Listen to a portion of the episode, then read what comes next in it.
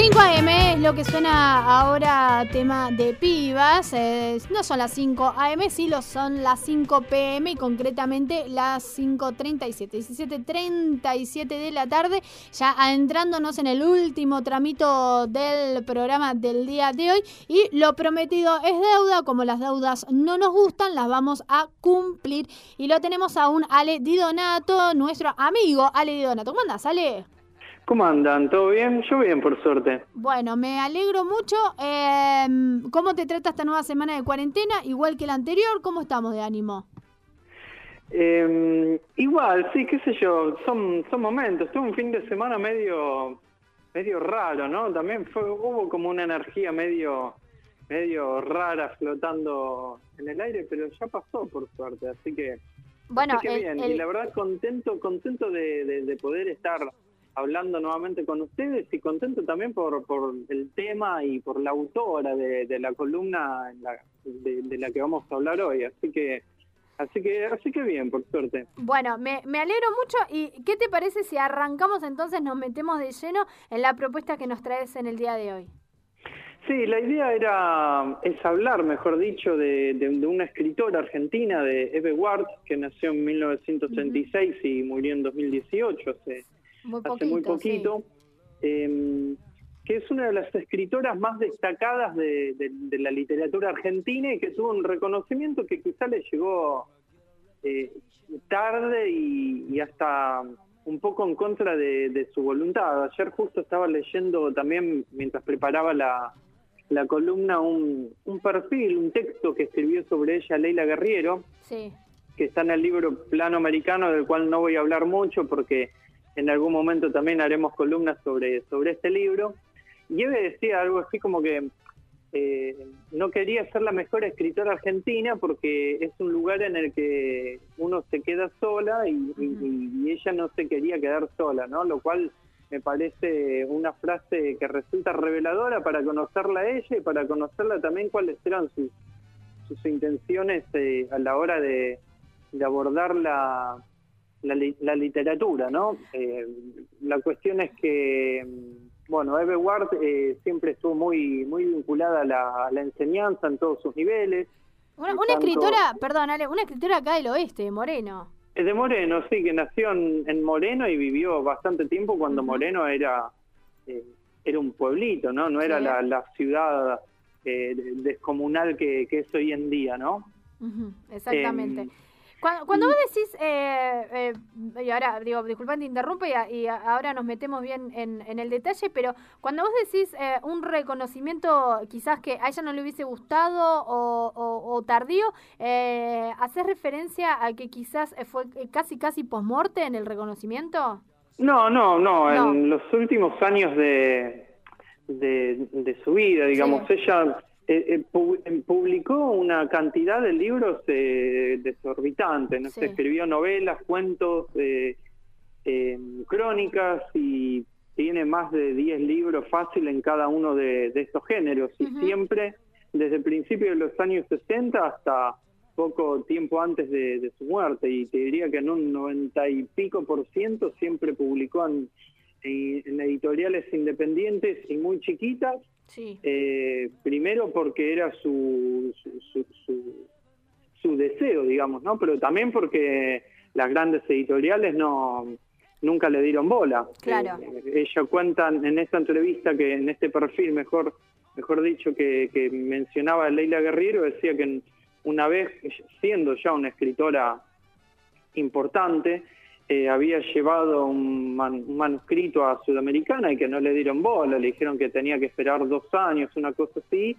y, se, lo, se, lo, se lo llevó. Y recién en el 2010, eh, una editorial como Alfaguara publicó eh, un, tomo con sus relatos reunidos, que vendría a ser algo así como sus cuentos completos, aunque no tanto porque algunas de estas editoriales independientes no, no quisieron ceder los derechos para para, para esta publicación, cosa que sí sucedió con, con el, libro de cuentos completos de, que tengo acá en mis manos en este momento, de la, editorial Adriana Hidalgo, que es también una editorial independiente y, muy, muy importante, que hace un par de años eh, sí logró logró publicar este, la, totalidad de sus cuentos, también son tres tomos, ¿no? Están novelas completas, crónicas completas, y en este caso los cuentos completos, uno de uno de cuyos libros, digamos, que contiene es Guiando la Hiedra, del año 1997, sobre cuya lectura, digamos, me basé a la hora de, hacer esta,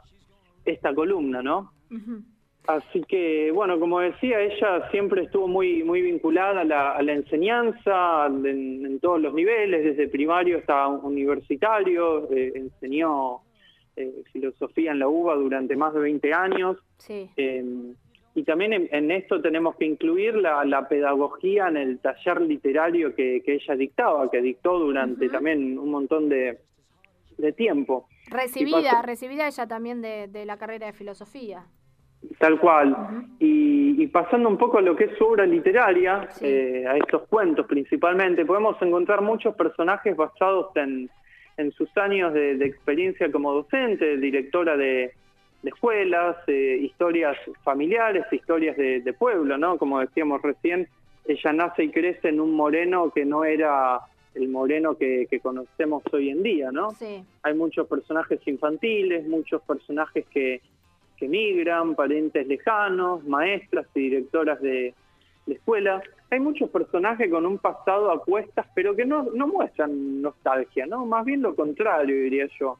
Eh, lo que se percibe es el, es el, el, peso del presente, ¿no? Y quizás en un primer acercamiento uno perciba cierta inocencia o cierta ingenuidad, sencillez en, en estos textos, en su estilo como, como escritora, pero una de las cosas que, que me parece más, más destacadas de, de, esta autora es que no es así, ¿no? Porque da la sensación de que siempre eh, sucede algo en las profundidades de la historia que cuenta. Siempre les pasa algo intenso a estos personajes, algo que tiene que ver con la vida, con, crecer, con vivir, con, el paso del tiempo y los finales que, eso conlleva. Y en todas estas historias lo que se destaca es una mirada también, una forma de mirar que, se traduce siempre en un modo de escribir que es súper singular. Uno lee a, a Eve Ward y encuentra en ella un tono propio y reconocible. Eh, y, irreconocible separado, ¿no? Y con, con Y.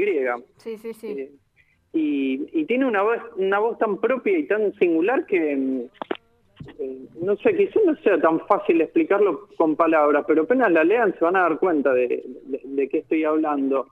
Y, y, otra cosa que recomiendo también es meterse en YouTube y buscar entrevistas y, charlas de, de, Eve Ward, porque evidentemente esta forma de, de expresarse era parte de, de su personalidad, ¿no? Lo cual dota como de cierta transparencia los textos, eh, sus textos, porque, mm, o sea, a mí me da la sensación cuando la leo de que estoy como mirando a través de los ojos de ella, ¿no? Y eso quizá eh, también aporta esta sensación de que...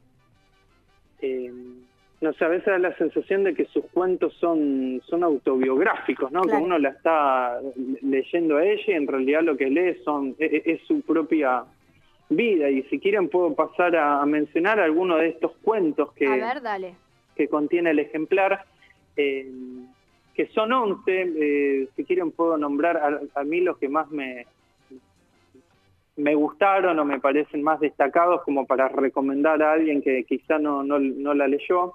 El primero es el que da nombre al, título, que es Guiando la Hiedra, y trata de... es un personaje que mientras se acomoda y riega las plantitas de, su balcón divaga, ¿no? Pero en ese divague lo que está presente es la vida misma con, con todos sus, sus vaivenes. Después, eh, bueno, hay otro cuento que se llama ¿Cómo vuelvo?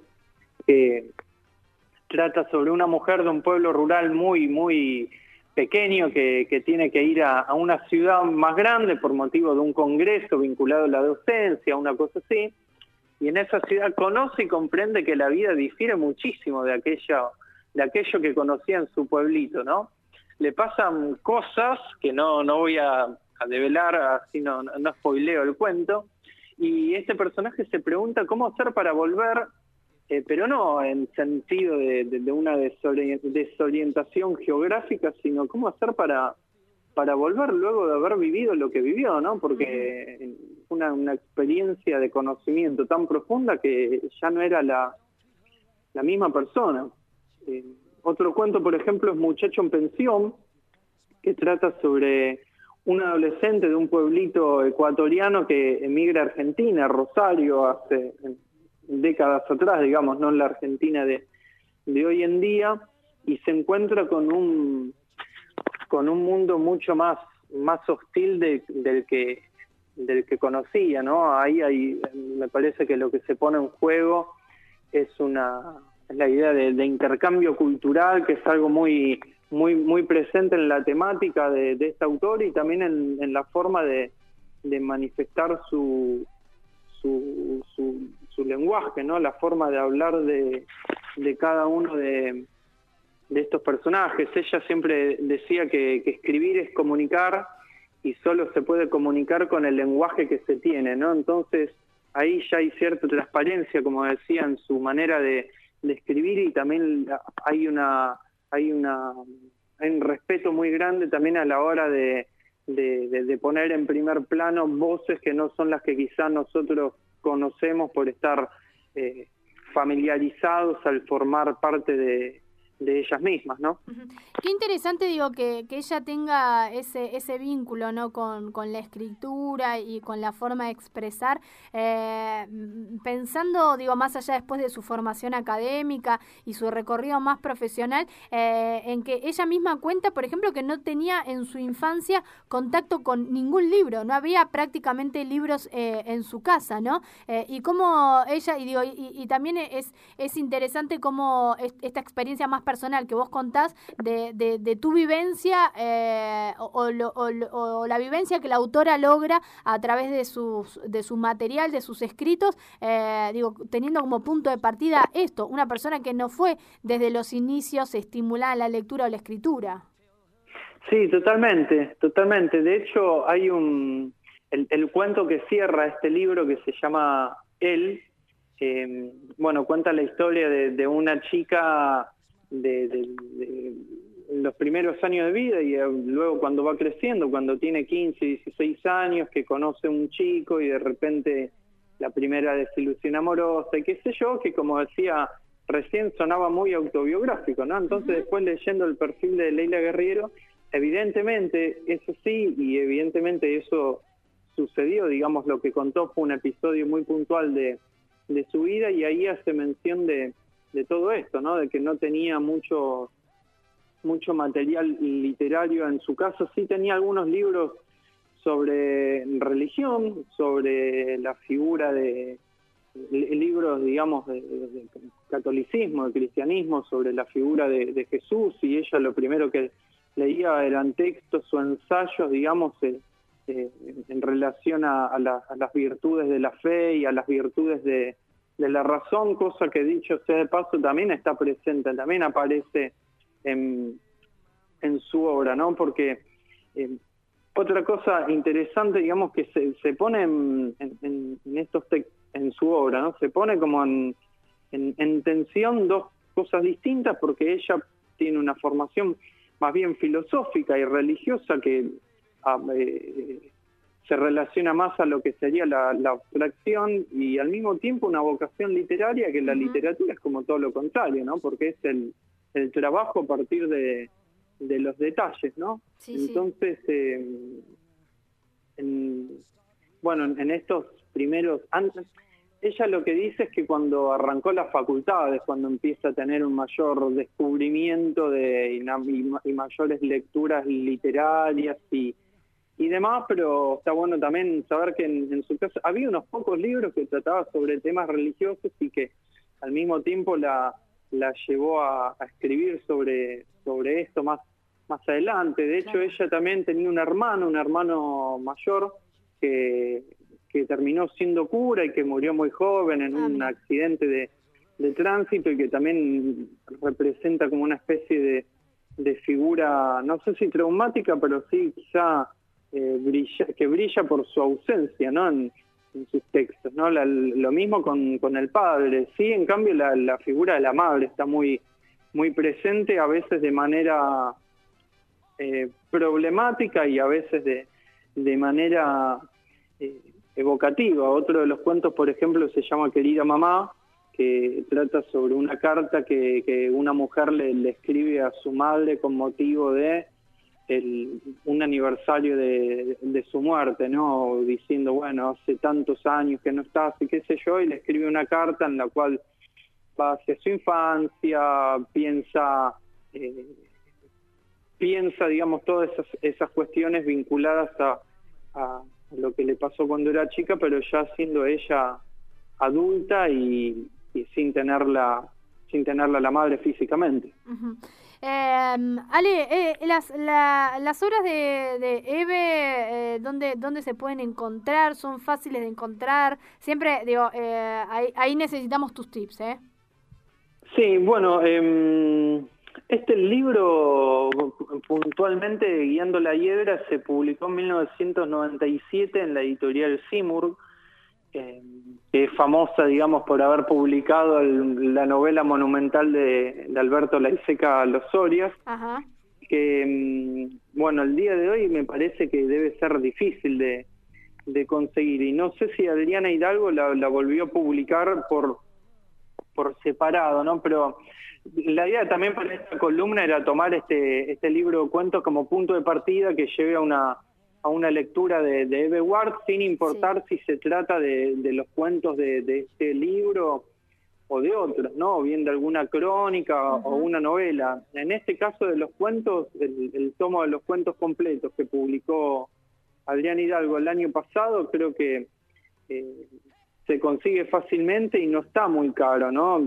Creo que debe estar ahora mil cien, mil doscientos pesos que quizás es un numerito a, a, a, apenas a, primera a primer a primera vista, ¿no? Sí. Pero teniendo en cuenta que tiene casi 800 páginas y contiene no sé cuántos libros serán, pero es fácil son siete u ocho libros de cuentos. Hoy en día cualquier libro eh, está más o menos lo mismo, así sí, que obviamente. si quieren hacer una inversión la, la, pueden hacer y van a tener un material para, para leer durante, durante mucho tiempo.